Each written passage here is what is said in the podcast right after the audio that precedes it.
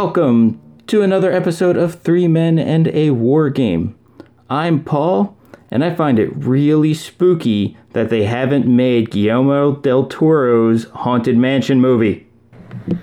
Oh, it's a good one. I'm Kevin, and I've been reading a shitload of Junji Ito. And this is Potter, and I'm super into Korn's uh, Kidnap the Santa Claus remake right now. All right. The what? It's a song, Korn. The Oh. Korn. Santa Claus. The Yeah. a bunch of uh, metal bands and some other artists went through and uh, did covers of the entire Nightmare Before Christmas soundtrack, and Korn's Kidnap the Santa Claus has been in my head for weeks now. Oh, is that why I saw a video on YouTube of people playing the Christmas Town song or whatever? Probably, probably. Okay. So, yeah. Cool. So tonight, c- topic of conversation, we are going to surprise, surprise, talk about Infinity. Ooh. But speci- specifically, the rules are out for N4. We've got the books in front of us, so we are going to be going through the N4 rules. Well, maybe maybe not going through Not- all the not rules. through 'em, we're, yeah, we're yeah. not. We're, we're through it through our our perspective, right? Right, like you're we'll right. be like talking about N4 and why we're excited about it and stuff like that. I think. I think if we would sound like chumps if we went through the rules. Yeah. If you want, if you want to hear people going through the rules, uh, go listen to Mayacast. Uh, Or white noise. Yeah. Tom Not us. Did that. That's not our our Yeah. shtick. We play way Cool. too many games to do that. Um. So, hobby progress, huh? What have you guys been up to? Yeah. Hobby progress. So I'll go first. I've been painting uh, in October. I've been painting Crisis Protocol miniatures. Um, so thus far, I painted uh, Miles and I painted Agent Black Widow. And then over the last two weeks, I got into the the spooky uh, mindset and I started painting both Green Goblin and Ghost Rider. Yeah, Yeah, I Green love Goblin that was uh, nice. October dropped and you're suddenly painting uh, Green Goblin. I thought I was that like, was yeah, I have to. I have to. If, I mean, if I'm going to be carving pumpkins, I need to paint the guy throwing pumpkins. Hell yeah. Dude, you're, and you did a great job on them, too. How about you, Potter? What you been hobbying? Um, I've not been doing too much painting, surprise, surprise, but uh, I've been catching, trying to catch up on my MCP backlog of models to build. I got, uh, I got Doctor Strange and Wong. Uh, they're built now. Um, my kids got uh, Miles and Sp- uh, Spider Ghost. So I worked, worked with them and built them, and then I picked up uh, Daredevil and uh, Bullseye the other day, so I got those built. Um, Nice. Painting side of things, I got my first tag for N4. Uh, got him all built up, and I do have him fully base coated. He has all of his base coats on him, so now it's just going through the the premise of bringing those up to those highlights and making them you know look good at this point. He looks cool already, man. That Seraph is a rad model. Yeah, I once like I really liked it when I built the model, and then getting my paint scheme on it has really made it come alive for me. So I'm I'm super excited to start getting some paint on it. Yeah, it, it looks really good, man. I'm I'm excited to see how that ends up. Yeah, so I mean he's gonna go on the table Wednesday, so but he won't be fully painted by then. But I've got a game scheduled for Wednesday, so that'll be my first yeah my first game of N four. Uh, Nice. and my first my first game with a tag, so it's gonna be fun. Nice. That's exciting.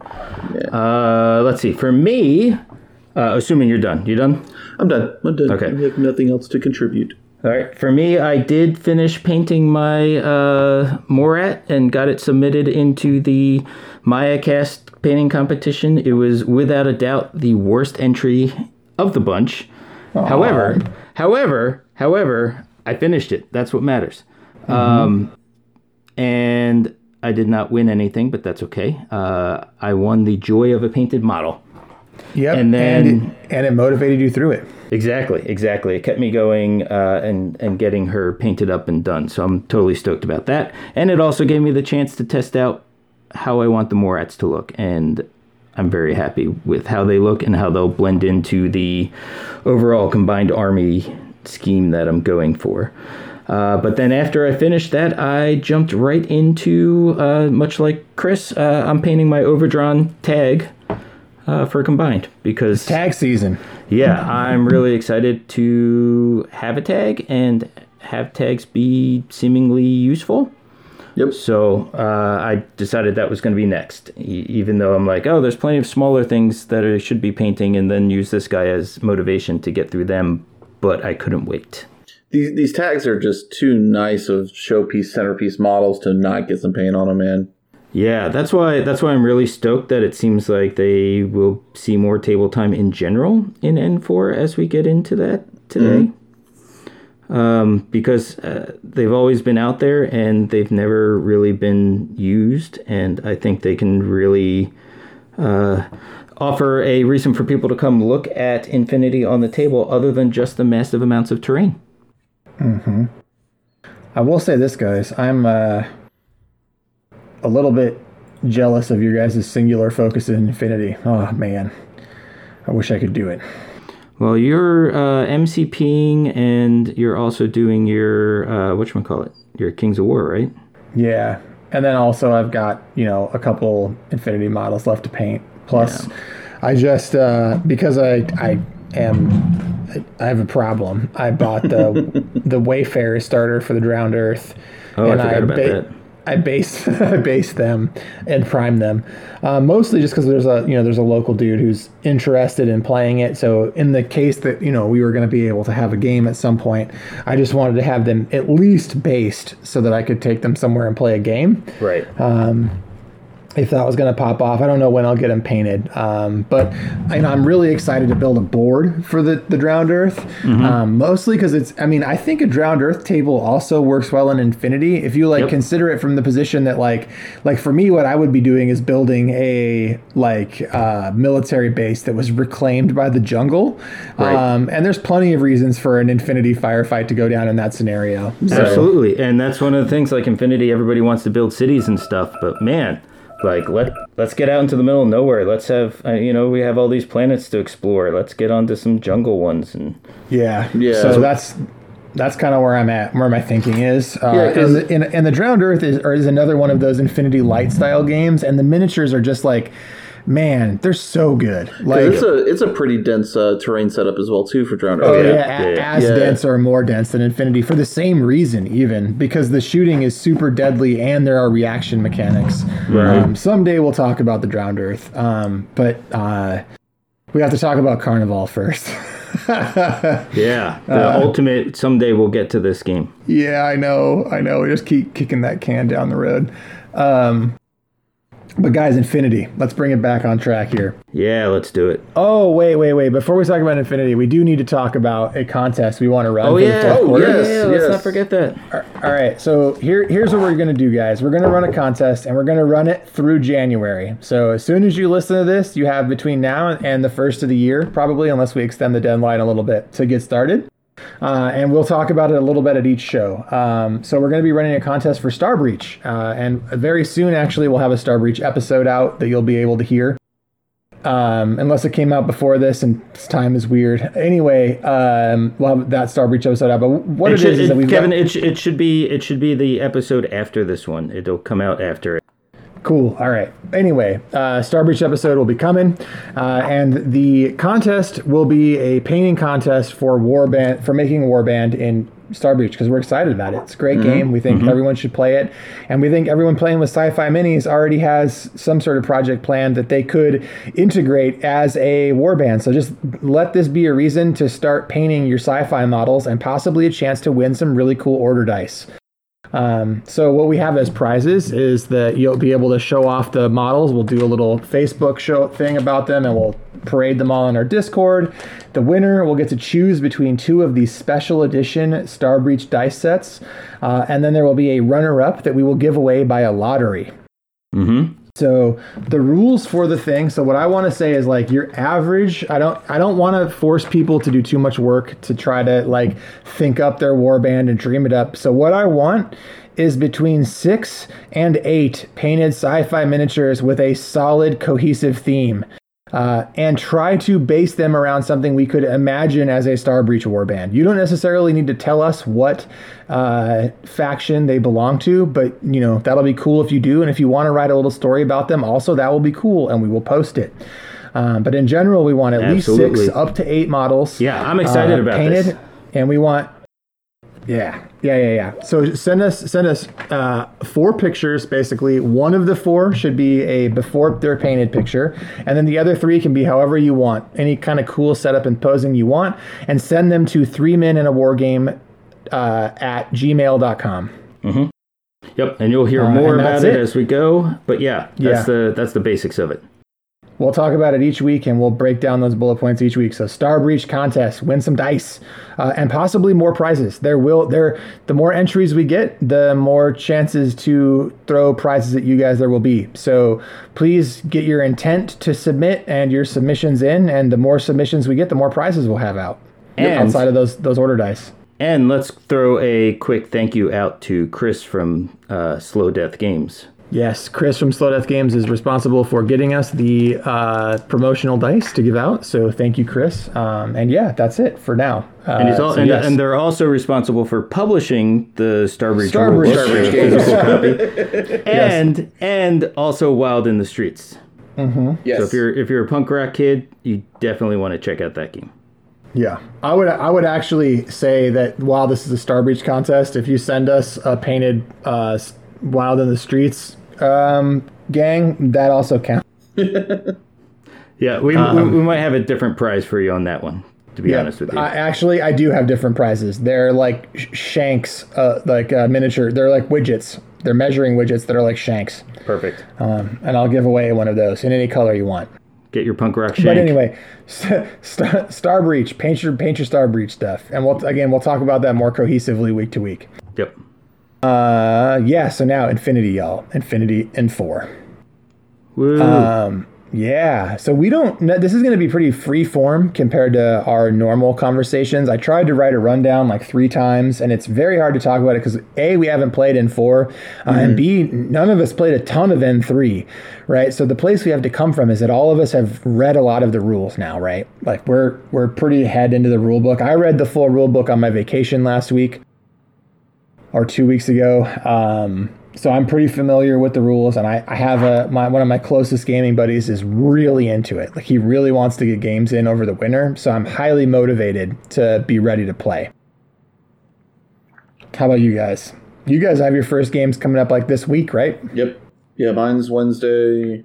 Yours is what tomorrow, Paul? Yeah, I'm playing. I'm playing Tuesday. Yep, helping. Uh, can't go to the event myself, but helping a friend get ready for it. Yeah, same thing. Yeah, I can't go. To, we have a tournament uh, coming up this uh, weekend here in the local Raleigh area, and unfortunately, yeah, my I have my kids this weekend, so I don't uh, I don't try and do those things when I've got them, and then uh, so it's the same thing, helping out a friend get his one last practice game in before uh, before Saturday's tournament.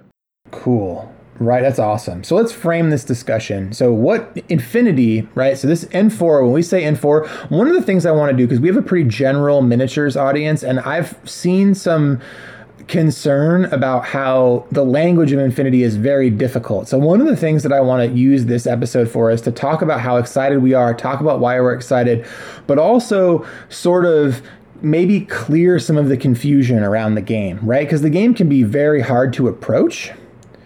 Mm-hmm. So, so Infinity N4 and why it's called N4 is this is the fourth edition of the game, and it just launched. It's brand new. So there's this is like the best time to get into Infinity right now. Like, this is a perfect time to get in because a you have Code One, A- and I will shout from the rooftops that Code One is the ideal way to get into N4. Like.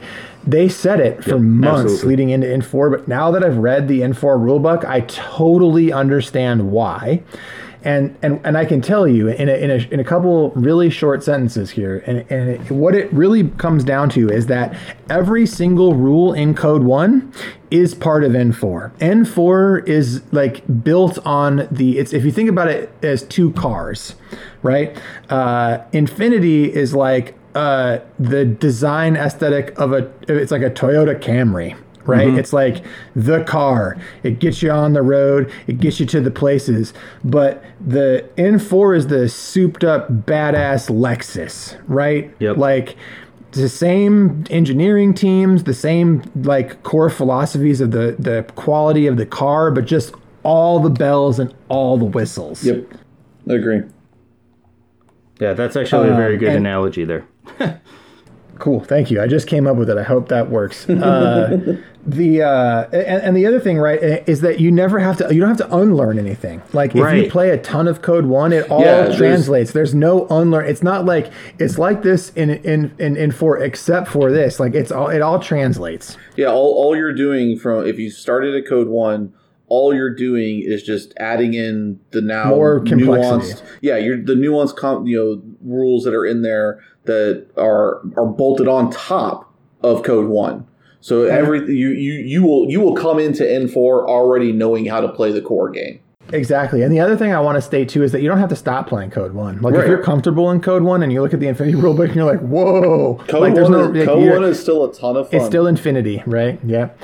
Um, but yeah, so that's the that's the first part of the primer is that you can step into this game very easily now. And there is a before where there was a like solid vertical learning curve, like League of Legends style. Now there's this amazing ramp up in Code One, so you can get the the core skills and you can get comfortable in the system before you have to step into like before basically before you jump into the deep end.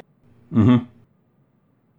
And that's really, really, really cool. Yep. Um, No, they did a really yeah. good job designing Code One going into N4. I, I think they they took a lot of player feedback, um, and you can definitely tell a lot of love and care went into making sure that the transition between the two is very simple and easy for the player. for for sure. Um, so one of you guys wrote book layout as a thing that you wanted to talk about. Yeah, that was me. So what do you want to talk about the book layout, Paul? So what one of the things, in there? yeah, one of the things that I wanted to mention uh, is that they actually laid the book out in a fairly interesting way. I thought, and I don't know if you saw this, if you guys noticed it or not, but they're listed as modules. Mm-hmm. Right, so there's there's different modules for different aspects of the game. So you can, so it actually makes it fairly easy for you to find uh, what you Yeah, want. if you want something concerned with what you're movement, looking you go to the movement module. Yeah. right? Yeah, if you exactly. Want, if you want combat, you go to the combat module. If you want skills and equipment, you go to the skills or the equipment or the command module. Yep. Yeah, so I want I wanted I, I wanted to make sure that we we talked about that because I feel like uh especially with the bulk of Infinity, it would be uh, fairly simple for the rulebook to get lost, right? For you to get lost in it, and I think that helps uh, you not, right? With all that, just that little bit of extra uh, information and breakdown. So I thought that was kind of important to at least bring up. Yeah, no, I agree with that because like even though it is a it's it's a slimmer rule book than the core in three rule book, it is still 135 pages.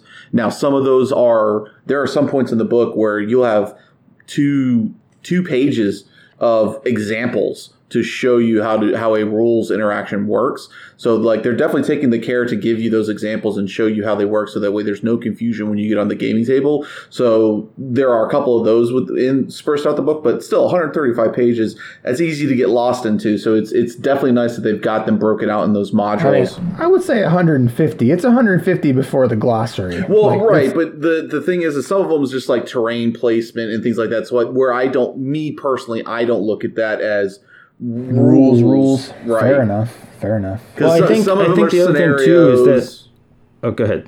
Yeah. Oh, just was saying. So some of the you know 150 is where the glossary starts, but then you have scenarios, you have you know terrain placement.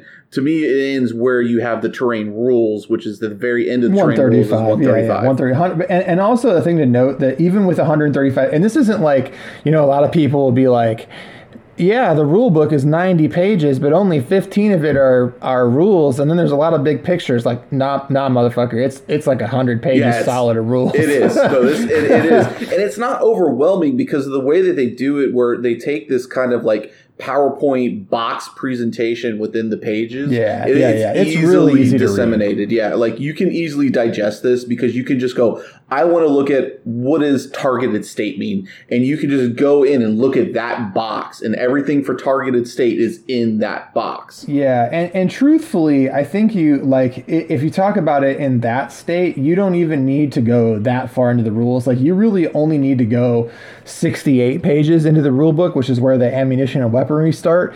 And from there you can start looking at your army. Right. And you can look at the profiles in your army and then start looking for the specific keywords that you want to understand and you can start putting that picture together for yourself. Yep. You want you you want to know a secret, Kevin? Hmm. That's exactly what I've been doing. Yeah, I mean it's a really good way to read the rule book. Yep. Yeah, It's I just went through. I, I, I put some models that I thought I would be interested in playing uh, fairly early on, and started just kind of flipping through to see what their uh, special skills were. Yeah, exactly what I was doing.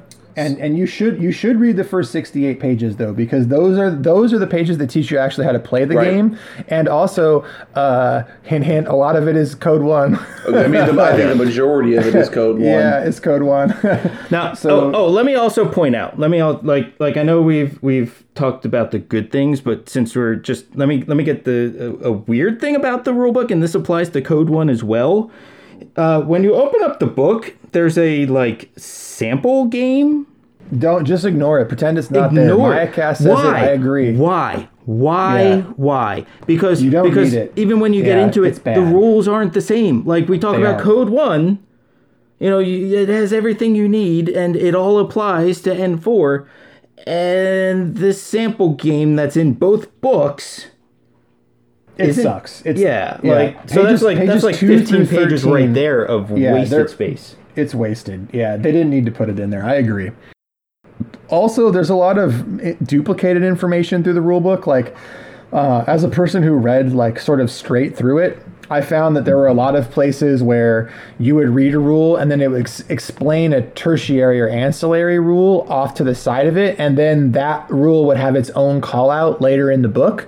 Um, so there's also a lot of pages with duplicate information, but that's actually fine because it makes the book more easy, easily read naturally.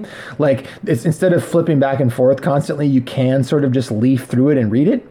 Um, but some that might piss some people off No. because it, it's like extra. It's like basically putting the same block of text in multiple spots in a book rather than just having it in one place. Yeah, you know, my thing though is I I'm okay with that because so I'm just too. looking Oh, something too, up me real too. quick and I can find all of the rules that are related to it. I agree. Um, I'm, I'm not disagreeing with that. that. I'm just saying I think some people that's not what some people want.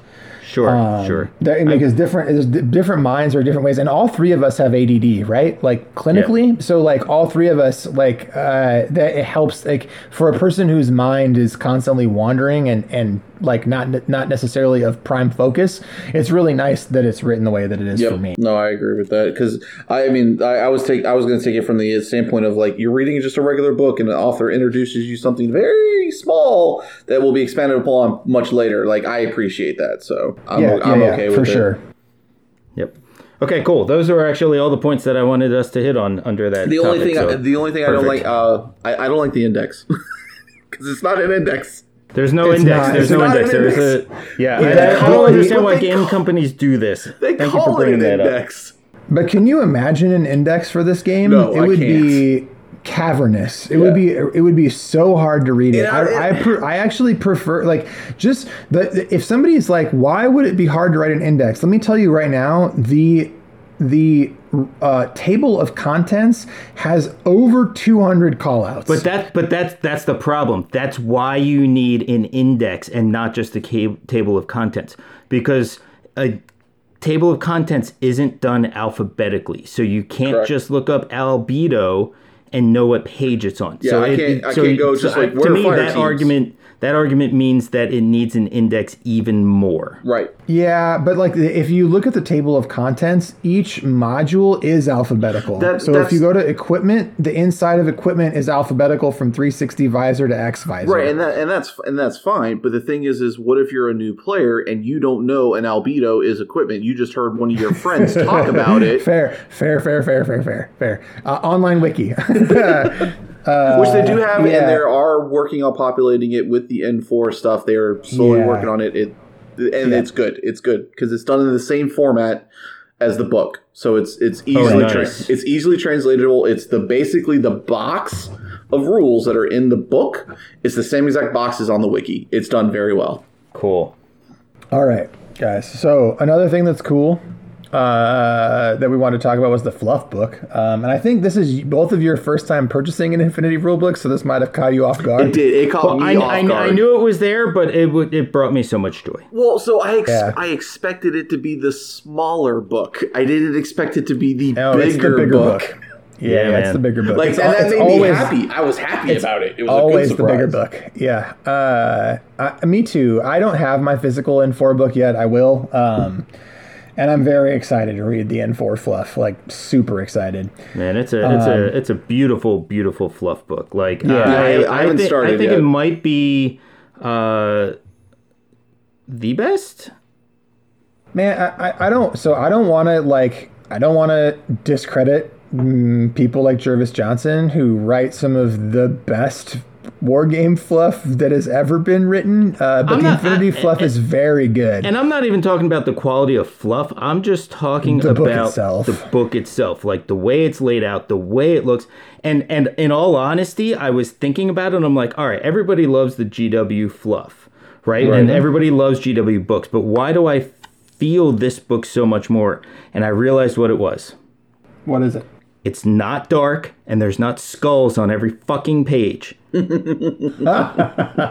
Fair I, enough. I, I mean, you that's- know, like, and I that's a- and I understand that's the aesthetic 40k's going for, but like it really gave me a different feeling opening up the book, and it's not, you know, it, the pages are white. Oh, they're not, right, they're not like gray colorful. and You don't- smoky. It's just you don't want drenched. you don't yeah. want all your sci-fi to be grimdark. Sometimes you want some, you know, expanse, some infinity kind of Yeah, stuff. Inf- Infinity is like the cross section of cyberpunk and anime, Right, right? right So- and that and that's and that's just it you know like and and the other thing too is the the the the pictures of all the miniatures that are in there i love that they have like a balance between artwork and and miniatures and the the pictures of the miniatures are super dynamic like you feel like they're a snapshot from a battlefield and you know again comparing it to a gw book where everything's like trying to show you off the whole army you know these pictures are showing off uh, two three models so you really get to Yeah, look at them props to Carlos Bostria. Bostria is who takes all those photos. The, Yeah, so if you know the the hype man of Infinity, Right. the hype man is also the photographer, the miniature photographer.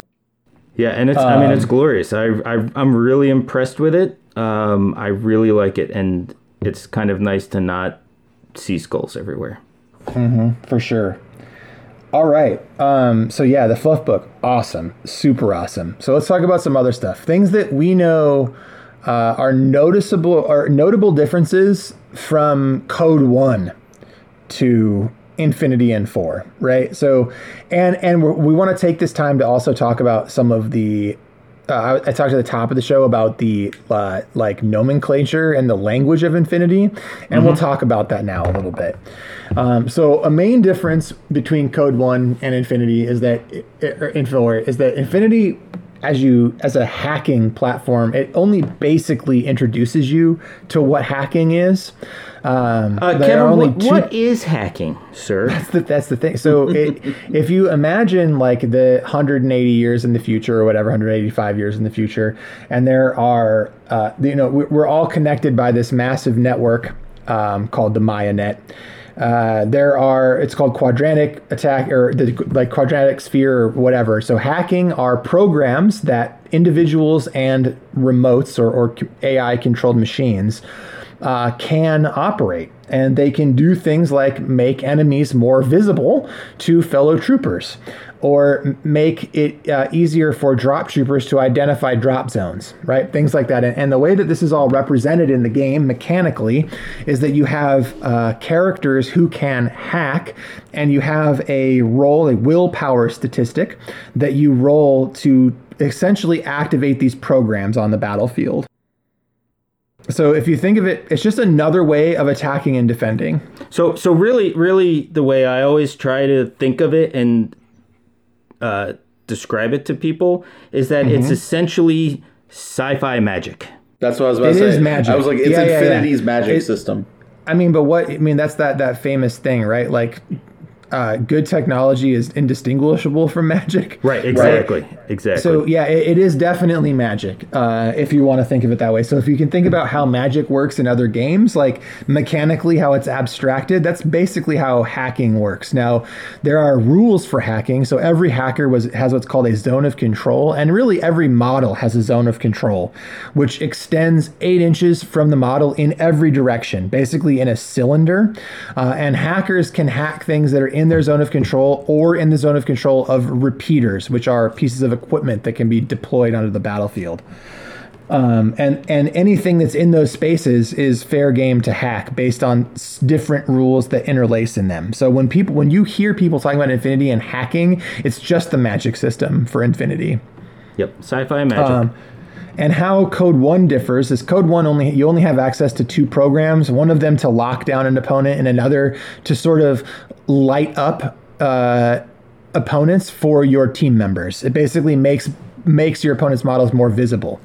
Uh, and in Infinity, you actually have four hacking devices, uh, which are on your unit's profiles. That's a, now that's another word you'll hear a lot. Profiles, and when Infinity. So when, when you hear that uh, an Infinity player say profile, a, a trooper in Infinity has a category. So we'll just go with a Pan-Oceania Fusilier as a standard thing. And and when you find the Fusilier in the app, it has a a main stat block which gives you the equipment and core skills, and then a list of profiles for Fusiliers. And each profile can have different guns, and some have hacking programs. And what you'll see on these profiles is that hackers will be noted as having a, a hacking device or a killer hacking device. Um, or um, the Evo hacking device, right? And each one of these is loaded with different hacking programs. And there is a single one sheet where it tells you exactly what kits have what and what each of those do, does. Um, so and, and, and I, th- I, think one of the other things to point out here, uh, Kevin, is that compared to the last edition, uh, it's a whole different ball It's game. kind- as it's far as kind half. It's very yeah, different. very different. But it, but It's in a- a in a good way, right? Because good it's, way. it it used Yeah. to it was it, it ended up being fairly uh, nitty gritty, like way too in the weeds, right? Like there Yep. were some programs that were so circumstantial that they just that you never never got really used, right. or there was another hacking program that basically did the same thing, so you never bothered with it. Yeah, I, I agree. I mean, in, Yes. in, in, in in three or previous editions too, you had you you could bring hackers and then have an ar- uh, your opponent bring an army that just wasn't hackable because it didn't have heavy infantry, you know, remotes or tags, and then your hackers basically sit there and go, okay. Well, I just spent points in this model for nothing now. But now Right. there's rules So- they can use. So now we're talking again. We're, we're starting to say words that the casual listener is like, God damn it, more of this infinity jibber jabber bullshit. So let's let's rewind the tape for a second here and run it back. Yep. So you said remotes, tags, heavy infantry, etc. So when you're saying that uh, in Infinity, there are different classifications of troopers. So if you think about a game like Malifaux, Malifaux has not necessarily they're not defined by the rules, but they are things that people say all the time. Like you have your beater or your scheme runner. Uh, and in a standard uh, rank and flank game, you have a hammer or an anvil, right? It- that- and you can think of those as similar things in Infinity, but there are rules attached to them. So you have your light infantry, medium infantry, heavy infantry, remotes, and tags. And so those are like different classifications. Remotes are robots, tags are tactical armored gear or big ass robots, is another way to think of them. And then your different troopers, which is basically troopers with increasingly uh, increasing armor and different levels of mobility. Um, and and and also things that go along with them in the rules, like heavy infantry troopers are always hackable, as an example. Um, and so that's I just wanted to make sure we were defining what that means, so that if someone's ever listening to it, people talk about Infinity again, they're not just like, God damn it. Uh, And as you look at profiles, you know every profile in Infinity will tell you it'll say H I M I L I tag or REM for remote.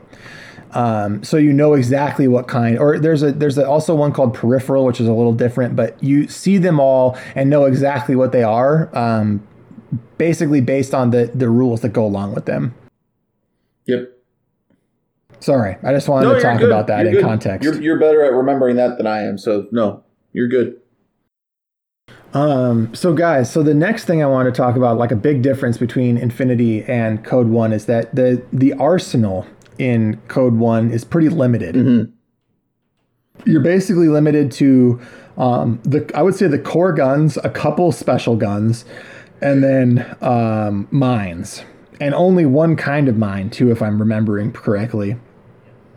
Um, so uh, Infinity, you get the full spectrum of weapons. Like so, the cheat sheet for weapons in Code One is one sheet, and the cheat sheet for weapons in N4 is four pages. Um, so there's just a lot more weapons, and the reason there are more weapons is because there are lots of cool special rules that go into to weaponry in Infinity. Like there's multiple kinds of ammunition. Um, and there are lots of different modifiers and range bands in Infinity because in Infinity, a thing you might not know if you don't play is that uh, one of the ways, the primary ways that the game abstracts shooting at distances and what weapons are more effective is that there are range bands out to 8 inches, out to 16 inches, out to 32 inches, out to 48 inches, and out to 96 inches. And every one of those range bands uh, your weapons are either better or worse at. And so having this larger arsenal allows them to make this really cool coverage. And it makes list building really interesting because you're trying to bring weapons that cover your blind sides. You're trying to bring weapons that might be good against different kinds of defenses that your opponent might bring. Yeah, one thing I just want to point out there, uh, real quick, Kevin, is that there is the wide variety of weapons in Code One. I think a mm-hmm. lot of what they they reduced is the volume of ammo types. Mm-hmm. I think maybe more so than uh, specifically the weapons, because I feel like but, I feel like when you're list building Code One, you're still taking into account all of so the, you, the ranges I, and, and and all that. I could I mean, be wrong. I, I, hear you, but like there, so there's T two weapons, Vulcan weapons, plasma weapons. Uh, sure, the, sure. The, right. the g- glue guns, Emerats, fast pandas, like all t- flash pulse, all sorts of guns that aren't in uh, in in Code One. Well, then all, that are in in four. All, I mean, also remember Code One right now is only four factions, so they may not be including weapon profiles for that are specific to the other factions because I know there's it some factions have unique weapons to their faction. Sure, so, and that's true. Um, I just I just wanted to note right that there there is a yeah the, one of the things if you're if you're looking at transitioning from Code One into N4, one of the things you're going to be playing with is a ton more weapons, and part of that is even just the fact that there, it has a whole other uh, designation of weaponry, which is direct templates, which do, don't um, and impact templates, which don't really exist the same way as they do in N4. Um, and things like suppressive and speculative fire, which we'll talk about also and talk about right now, uh, don't exist in Code right. 1. And so speculative fire is exactly what it sounds like. It's the ability to fire at a target that you can't necessarily see. And you might be thinking, like, well, what the hell is an example of that? An example of that is throwing a grenade. Right. Right? You might throw like a grenade a toward over a wall, and that's speculative fire. Um, and so, since there is speculative fire, now you have the ability to have grenades because you can't have grenades at all without rules for throwing them. Right. Um, and so that's part of it. And then inside of grenades, like now you have you know grenades that damage your enemies. You have grenades that damage your uh, your opponent's electronics. You have grenades that make smoke. Like there's just all sorts of cool stuff that N4 adds in and like layers of complexity.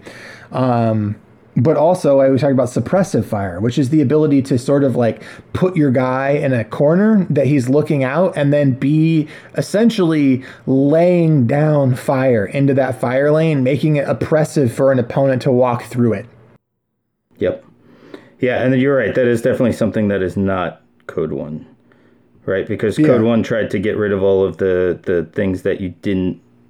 Uh, I don't know where uh, obligatory movements and stuff like that. So right, right. Yeah, I mean there there um, there are um, certain ones in there. I do know I do know that suppressive fire is in code one, uh, but you are correct. It's not. No, it is. It's not. It is. I'm I'm looking at the Nokken's weapon profile right now uh, for code one, and it's got the combi rifle trait suppressive fire. Oh, interesting. I didn't think it was in the rule book. Yeah, it, like heavy um, machine guns. So yeah, heavy machine gun, marksman rifle, Spitfire all have suppressive fire. Interesting. Sorry, that's a big mistake on my part. I would have sworn to you before we started recording that suppressive fire did not have a rule call out in um, in Infinity. In Code One, and I, I mean, I'm looking at the weapon traits now, and none of the weapons say uh, suppressive fire in the back of the rulebook. But e- either way, even if it is in there, Yeah. um, I mean, it's on their they- app. I mean, it may not have a rule for it, but for some reason, it's on their app. So I'm just looking at the app. are, did you switch into Code One Yes. mode, Yeah, or are I- you still in N4 no, mode? I, I made sure I'm in Code One. I am only seeing four factions. that might be a uh, a glitch in the app. It, and it very well could be. So that's why I'm trying to put this caveat that I am in the app. I'm not in the rule book.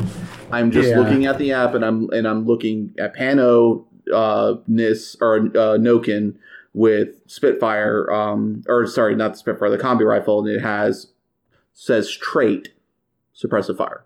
So again, Interesting. Yeah, I don't I don't think suppressive fire is in code 1, but we'll just leave that ambiguous, I guess. I don't think it is, but um as much stuff as they had to fix out of the the app already when the N4 launched, I would not be surprised if there's maybe a mistake.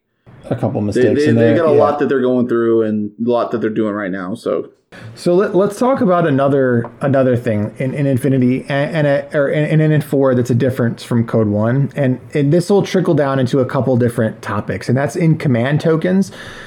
So in at the start of a game of N4, you're you're given a balance of four command tokens, and there are some troop profiles that give you additional uh, command tokens, but in general you get four. Uh, and these are an additional resource that you use through your turns in a game of Infinity um, to do things like re-roll certain kinds of rolls or do what's called coordinated orders, which is uh, what allows you to like basically form a small combat group that can all perform the same action at once. Um, it can make it can let you turn uh, irregular orders into regular orders, and so this is a difference between N4 and Code One, and also another piece of terminology that you'll hear. So. Uh, in in Infinity, the way Infinity works, it's, it's an I go you go system. So I I take a turn, activate all my models. You take a turn, activate all your models. And what you do is you generate orders for your command groups, which are groups of models. In Infinity, you only have one command group, so you you generate uh, order tokens for each model. Uh, and those order tokens can be spent for any model because these are what are called regular orders. And those regular orders can be spent on any model in your force. So you might bring 10 models, you might generate 10 orders, but you can use all 10 of those orders on one unit. Um, and in in N4, there are irregular models, and irregular models don't generate regular orders normally, uh, and those irregular orders have to be spent on them. So if you have a troop who's a regular, it doesn't make an order that can, anyone can spend. They make an order that only they can spend. But this gives Corvus Belli a really cool thing to let lean on because what they can do is they can make some troopers that are so amazing they generate both a regular order and an irregular order. Um, and and other things too, right? So that's and, and these command tokens. Again, one of those things you can do with them is you can flip irregular orders into regular orders. right. Uh, but that also brings us into command groups, and so command groups are are you, you have to spend regular orders on the command group, right? So I might bring 13 models, seven in one command group, five in one, and all 13 of those troops might generate regular orders, but the seven that are generated for the command group of seven, only that command group can use, and then the group of five can only use those five. And that's an important distinction. Um, but yeah, do you guys have anything to add for command tokens and how cool they are? Um, now I didn't see. I haven't looked at the rules for command tokens yet. Uh, but do do they still have the ability to affect um, your opponent's order pools, or did they get rid yeah, of that? you can. So at the beginning of a turn, you can spend an order. Uh, and there are a couple things that you can do, right? Well, you can remove two regular orders from your orders pool for the turn. Uh, you can prevent the adversary f- from using more than one command token, or you can put one of your troopers on suppressive fire for the first turn. That's a new one to to N4. That is a new one. a new. I remember that one being new, but I wasn't sure if they because I I know that there were some people talking about that they hoped that they were that they weren't going to get rid of that, and some people wanted the like two orders taken away thing ta- gone. So yeah, sure so there, there's that. basically there's there's three different kinds of uses for them: strategic uses, executive uses, and tactical uses. And those are the, the strategic uses we talked about. So there's also executive uses, which are uh, you can you can mid game change a trooper from one command group to another, uh, and you can also cancel possession. Is another thing you can do with one. So rather than having to like cancel possession with a ha- with an engineer hacker or whatever, what I don't remember the way you normally cancel possessed, you can use a command token to cancel it. So for anybody for anybody keeping track, suppressive is not in code one. All right, Yay! cool. There was an error in the app. Error in the app. So Chops was not wrong. I did not contradict right. nobody. Cool. It's all good. Um, so another difference is that that has added and a little bit more complexity is sectorial armies and fire teams. And this is going to be, I think, sectorial is probably the term as a person who's coming into Infinity that you get hit with immediately and are immediately like, "What the fuck?" Um, it's just one of those things that it, you always hear sectorial, sectorial, sectorial. So what does this mean as a Ooh, ooh, person can who's I, getting can I answer? game? Can I answer? Please do. Okay, short answer. They're sub factions. Correct. It's all the sectorial is is a sub faction. So it, the the general term for the the main faction is vanilla, but in a in the sub factions in the sectorals you get different options as far as your army build uh, lists, right? So, uh, for example, combined army that I play, since they're a group, you know, a mixed group of of uh, aliens, each sectoral is basically uh, an army dedicated to the different types of aliens that are part of the hege- hege- hegemon- hegemony. Hegemony. Hegemony. Hegemony. Yeah. Hegemony. Yeah, yeah. What what they said. Um, so yeah. So and then it, it allows you to have, and there might be uh, you know some models that cross over between the different sectorals, but they might ha- also have different uh, numbers that you can bring them in. Right. So it, it does some really cool stuff. It it takes what uh, Warmachine is trying to do with uh, themeless and just steps it up a notch. Yeah, and the cool thing too is that um, your sector- certain sectorials may have access to mercenary models or models from other factions that the like The vanilla the army vanilla doesn't. army doesn't. Like I'll take Cosmoflot from Ariadna as as a prime example. They get um, Knights of Santiago, uh, but Ariadna as an army does not. And Knights of Santiago are a Pan Oceanum uh, unit.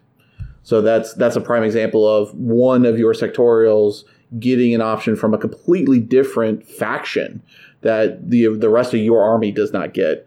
Um, the other cool thing that sectorials do as well too is they allow you to develop what's called fire teams.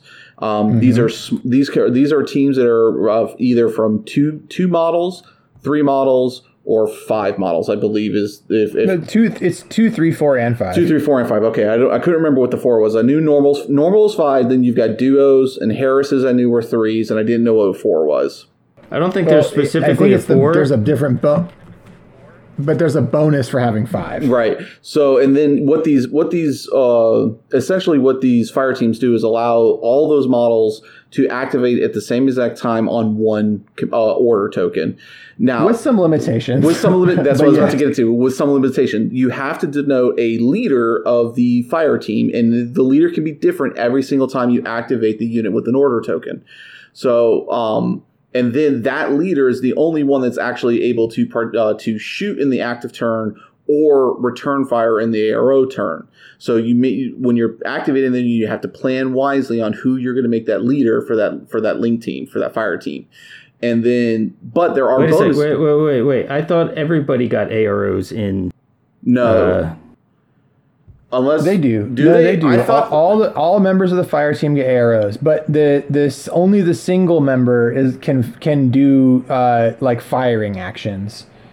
Right. Okay. So right. That's that's what it was. That's that was my confusion. That's the firing action. The rest of them can still dodge or, or things like that. Right. Only the team leader can do things like take a ballistic skill action. Correct. So, but then the other thing is you'll get modifiers for depending on how big your link team is.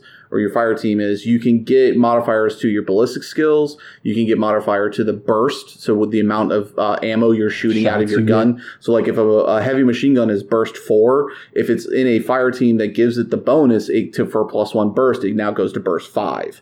Um, And then you can get your plus. Your I think the max uh, ballistic skill is plus three. So if you're a ballistic skill 14 uh, model and you've got that plus three modifier, now you're a 17. Uh, so so there are some pluses and minuses to take from it. Uh, the fire teams are definitely an advanced rule. Uh, Corvus Belli themselves even say that it is a an advanced rule. Yeah, Fire it teams. is an advanced rule, but it also gives you cool advantages It because does. it allows you to move. It allows you to spend a single order to move multiple units. Yeah, I mean, so like if you've got a five man team, you've got one token moving five dudes. Exactly. That you're not having to But spend a command token. Only one to of do. them is firing, right? Correct. Only the because there, there's there's different kinds of actions, but only the uh, it's the support actions, which are like the fire actions and the hacking and beacons and mines and all that stuff, and only the fire team leader can do that. Right. Those actions. Um, and also all the members of the fire team have to activate. They have to follow the same pattern, right? Like they can't all do different things. and they have to stay in coherency with each other. Yes, and there, there so there are limitations, but the fire teams, the fire teams are one of the principal exa- the uh, reasons for taking a sectorial army. And the one I don't think either of you mentioned, you might have, but I was reading, is that um, there is a statistic in your profiles called availability, um, and that's how many numbers of a specific model you can take. And in so in vanilla, you might have a heavy infantry trooper that you can only take one of in an army list, but a sectorial might let you take two or three or even four of them. Yeah, Paul, Paul did mention that one. Yeah, you, Okay. you you were you were reading. Sorry. So the other That's cool okay. thing, But you, you described it a little better. You went into more detail. and I and I did forget about this. So like there are your models may gain special rules as well too. So the Tikbalang in vanilla does not have the religious trooper um, a rule, and I think there's one other rule it doesn't have. But when it goes But into it does mili- in military it does when it goes into military orders. Military orders it gains religious, and then there's uh, one other special rule, and I don't have the, the rules for it in front of me, but it gets one other special rule. So that's another cool thing is they can gain or lose special rules depending on what uh, sectorial they're a part of as well too. Which, which adds some flavor to them, which is really cool. And of course, and even points costs can be different between the two, between vanilla and a sectorial. Yep. And and that so that covers the why you take sectorial armies and fire teams and, and the, like again the sub faction and, the and the uh, benefits to taking the sub faction. Um, so the next, I think, big noticeable difference and, and, and worth talking about is the incredible array of special skills, equipment, and common skills that are available in N4 over in over Code One. And so basically, Code One, right, is this like it, it's like the the the soul and the essence and all the rules that were necessary for the game to feel like Infinity, but almost nothing extra. So there are special rules, there are common rules, and there are there is equipment in Code One. It's just an expanded list, and the best way to think about the the amount of skills and what the skills and the breadth of skills available and, and N4 is that if you think about uh, games that you've played and you think about a game being able to execute rules based on the premise of its theme, uh, there's nothing better than Infinity. So if you think about a cool sci-fi rule, like man, I wish that you know we had not only smoke grenades but like futuristic smoke grenades that even made it so the cool visors that these guys can't see through. Like there are rules for those things in the game. Um, and also, it's that every question has an answer. Um, so generally in Infinity, you can't bring a list that counters everything, but there is something for everything. Like every question that a piece of equipment uh, poses, there is another thing that answers that question. Right. And that's what I think part of what the genius of the balance of the game is. Um, and each of the factions is just a different combination of the rules that the troopers have access to. Um, but man, there are a lot of uh, extra special rules that are in in four, yeah, there's um, as several, opposed to in several, three, or as several opposed pages to of Code One. yeah Uh, I think. I mean, we're talking about pa- page 82 to page 126 yeah, I mean that's what. That's forty some odd pages right there. of special rules. Yep. So, well, like, and, and it's all it's it's presentation, right? Because if you think about it, Malifaux or any other game probably has just as many. They just stick them on a card, so They're not on the everybody has to worry about them. Oh Right. yeah, absolutely. If if all of the rules in Malifaux were all, and all the special rules were printed in the book, the book would be just as long, Right. like easily as long. Yeah. So and so, like Kevin said at the beginning of the of the show, like don't don't let it the size of it be daunting. Like definitely st- sit down the models for your faction and look up at those rules because th- those forty pages are special rules for every single model in the game. So you're covering what eight prime factions plus all their sectorials. Yeah, you need to read pages. So you need to. So if you wanted to play Infinity and you've played Code One, right? You need to skim pages fifteen through sixty. I don't know, sixty-eight, and then the rest of it. You just r- start looking at your troopers and then start finding the rules in the rule book. Right. Yeah, for sure. But yeah, that was uh, that's pretty much that's pretty much everything we had written that we wanted to talk about. So if you guys have more topics you want to discuss, what do you guys want to get into? Um, I I'm just I'm just curious. Uh, overall, like what your opinion is on it. I mean, I, I'm assuming it's positive, but I'm I'm kind of curious is as to what you think. Um, I so I've said it before, and I don't know if I've said it on on in chat before or on this on like out out loud when we're talking. In that, I think if I had found Infinity as my first or even second miniatures war game, I don't think I'd be playing as many games as I'm playing. Um, and part of me wonders if you know, like part of the reason I'm still like dabbling in five systems is that I just haven't had a chance to start playing Infinity because this is the kind of game that like m- my brain just loves. Do you know what I mean? Like it's so much to chew on. If, if I think about it, it, it's like the miniatures equivalent of World of Warcraft. Like I just want to swim in this game, like learn and understand all of the subsystems and how everything works and, and list build and get everything like sort of like running the exact way I want to run it. Um, yeah, overwhelmingly positive. Like I'm extremely excited about Infinity. Yeah, and that's and that's I, I- think I talked about it before, but that's just all added added bonus, right? Like that's all uh you know, extra for your va- extra value for your dollar, right? If the more you're thinking about it when you're not actually playing or the higher higher drive you have to paint your miniatures, you know, that's all you know, added value. Yeah, and and and the other thing that's really cool too is like a lot of the games we play, like supporting them is like you're basically supporting a small team of artists, which also feels cool. This is like sort sort of related to what you just said, but maybe often on a left turn a little.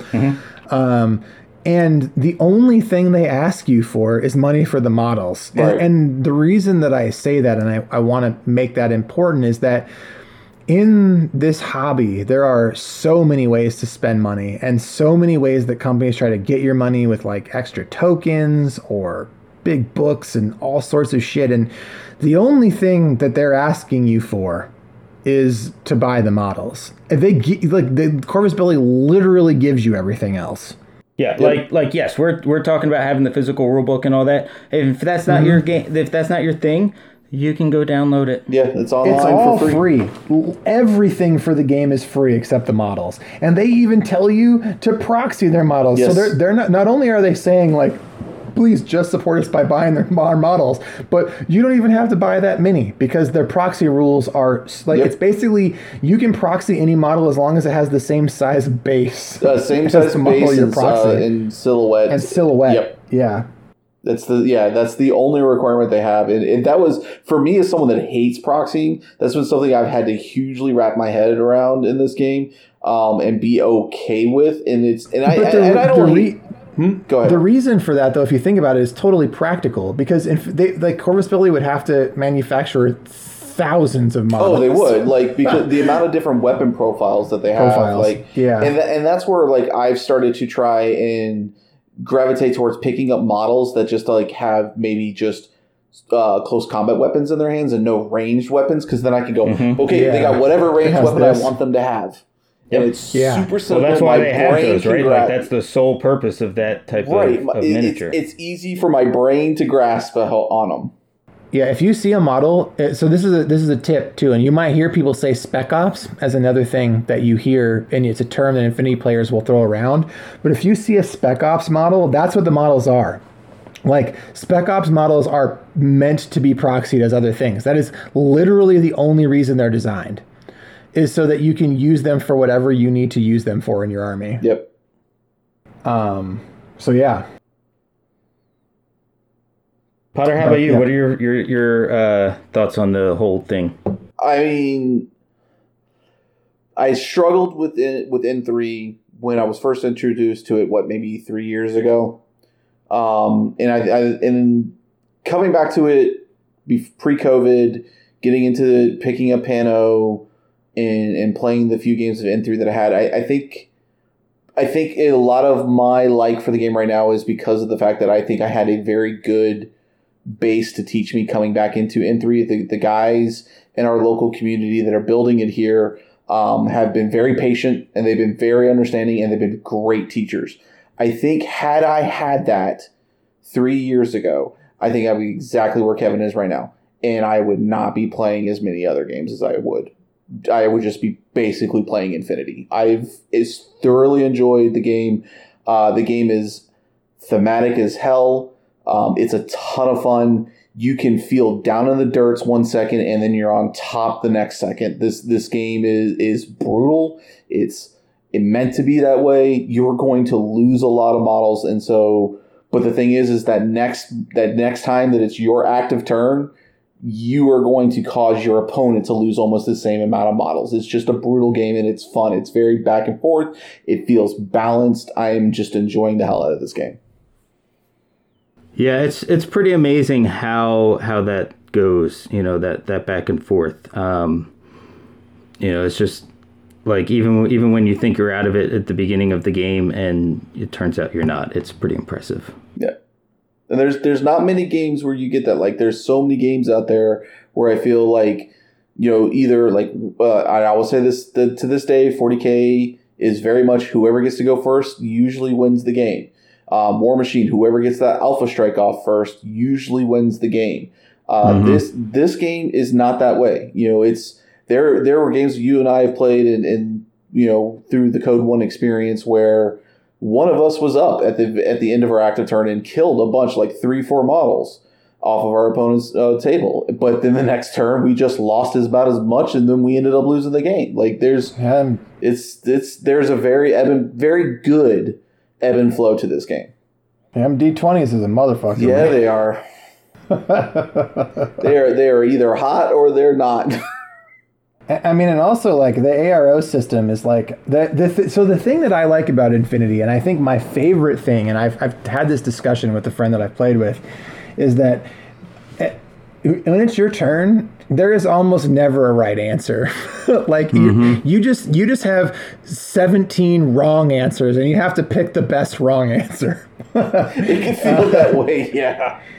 it, it, it and, and and but that's not bad right the the the thing that i'm trying to convey there is that this game is full of meaningful and difficult player choices Right, which is Um, exactly what you want. You do. The reason that we that i mean i play miniatures games. Like i'm not going to speak for you guys but the reason i play miniatures games is because of all of the tabletop games they generally support the most difficult and meaningful player choices because of the like free form nature of the way that the movement and interaction works in these games. And infinity capitalizes on that to the absolute nth degree if you will. Yep. uh, it, it's just insane how deep the game is and uh, how difficult it, it makes itself like a, as just a decision space. It's just a, a, huge decision space and all sorts of things to keep track of. And because of that, it, it, it also it's like uh, so. This is another left turn. It's a very personable game. Like when you play Infinity, you have to be engaged in talking to your opponent. Mm-hmm. The rules, the game itself, the flow of the game demands it. There isn't a game as interactive. Like Malifaux might be close, but there just isn't anything as back and forth as Infinity. It just does not exist outside of the game. Yeah, because you're always having to signal your intent and always talk to your opponent about what your intent is and you know how your opponent will be able to react to your intent and then you can change it like yeah it's there's there's so much actual talking so if you're an introvert and you really don't like talking to people and you just want to sit there on your turn, probably don't play Infinity. yeah, it's, it's you'll you'll you'll either have a bad time or cause your opponent to have a bad time. I mean, I'm uh, introverted, uh, but I enjoy this game. So yeah, it, it's a the game, but the game it's not like bad talking. No, right? it's like not, you're no. it's but and it, and it, it, when they when Corvus Belli says it's always your turn in Infinity, they really mean it. Like even when it's not your active turn, as long as you didn't completely fuck up on your last turn, um, everything your opponent does is as important for you yep. because all of your models can react um, to, or ha- I should say, all of your models have the potential to be able to react mm-hmm. um, based on where they are to your opponent's movements and what they do. Um, whether it's your hackers or your snipers or people that you've put in firing lanes, right? Um, and because of that, and because of that back and forth, it, it just creates this game that's intensely conversational. Yeah, and I think I think that's one of the reasons why. So uh, okay, so let's let's talk about this real quick. Um, we've all been through edition changes, right? Mm-hmm. Uh, in in different games, and uh, usually they go to shit pretty quick. Uh, whether they're yeah. poorly received, or the company does something dumb, or the people, or or you know, people are just cranky and bitter nerds, as we will get, and just complaining. And I've seen very little negativity towards this edition change. I think this is probably in all my years of gaming the smoothest I've ever seen a transition in a miniatures game. Yeah, I think there's definitely there's definitely been a little bit of salt, there but like been, you can't yeah. avoid it on the internet, right? The internet is just like a salt fueled hate device. So, uh, so sure, I will I will say that I I don't think that there's been a lot of negativity towards the specific rules that I've seen in terms of change. Yeah, there's been some app bitching. There's sure. there's been some app and then the and the limited insertion lists going for Terminate. So so essentially, uh, for for the, the listeners, like as Kevin said earlier, you get the two different command groups. Before you could just make command groups as many as you wanted to until you got to you could fit your yeah 300 still points. you fit your 300 yeah. points. Now you can only have two command groups, and your second command group can only have was it.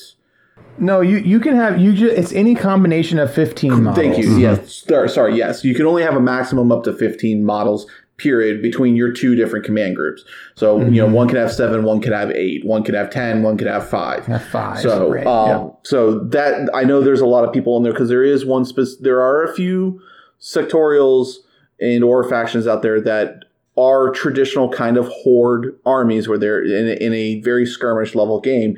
I think I know that there was, I, think you uh, Caledonia, which is part of Ariadna, could get to something like 30 models. Lots. 30, yeah. 35 the, models, which is obscene for this scale of a game. Right, but as as so uh, deft and and crafty players have already pointed out to all of the the sort of like frontline bitchers as the, the app has come out that Corvus Belli didn't just like one to one transfer the profiles and abilities. They right. have corrected list building like lists for that like mm-hmm. people like my ariadna list doesn't work like no ariadna just works differently right. now um and and they still have a lot of the same tools they just or you have to adjust slightly. Uh, and I think one of the things like, they did overall with profiles is they stopped a lot of the models that like could take everything. Right, yeah, they yeah. did do that too. Yep. So, which I think is a good thing because that makes you have to make more decisions.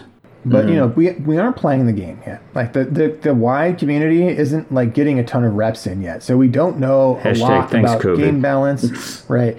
But you're right that the general response, I would say, the general response to the game has been positive. Yeah.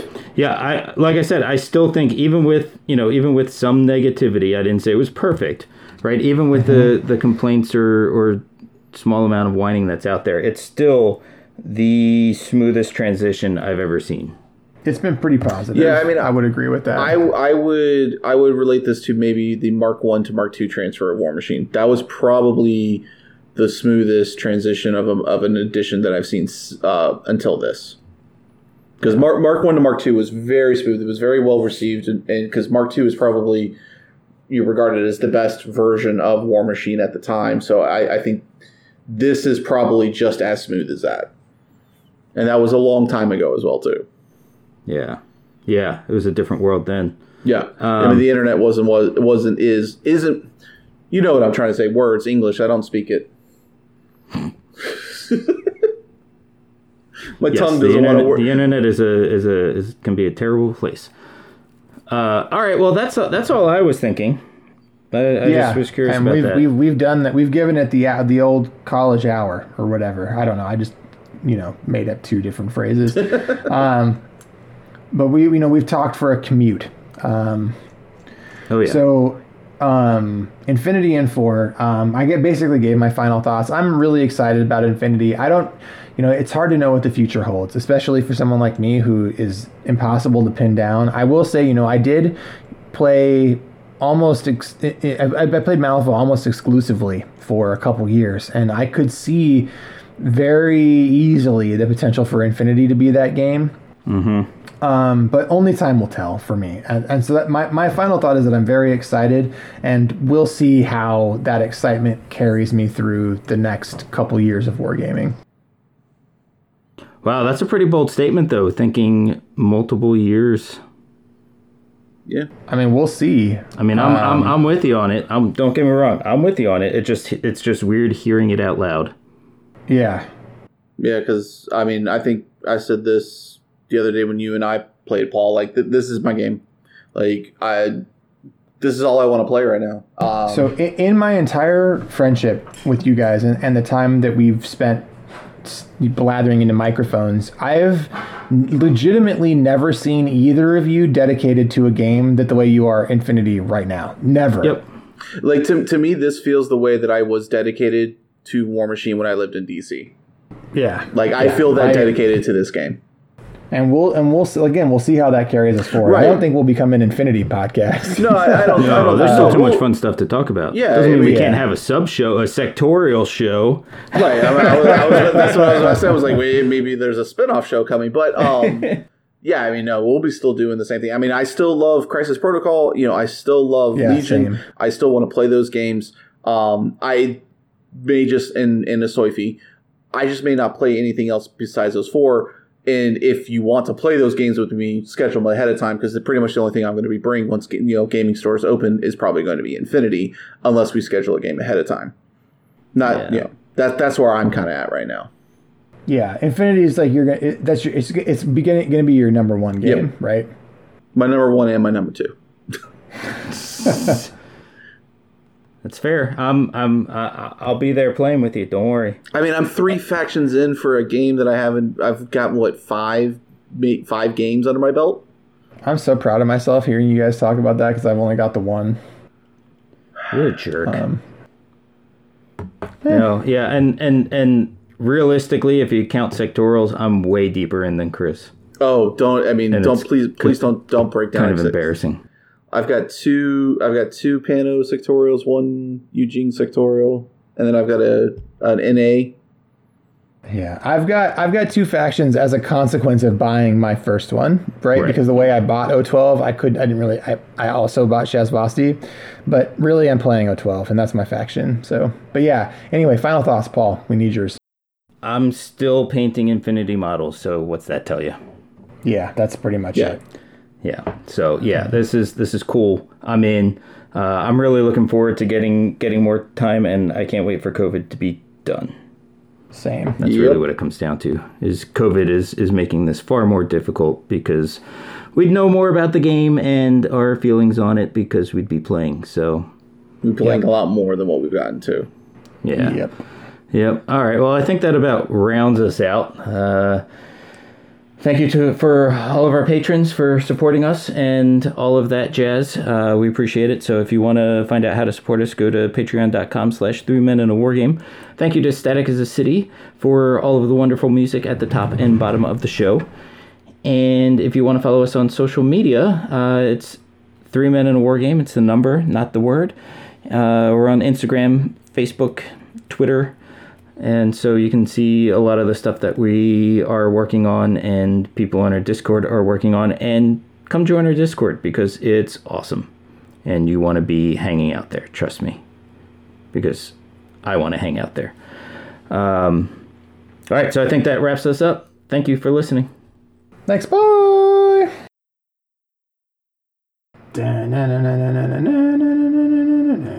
Anyway.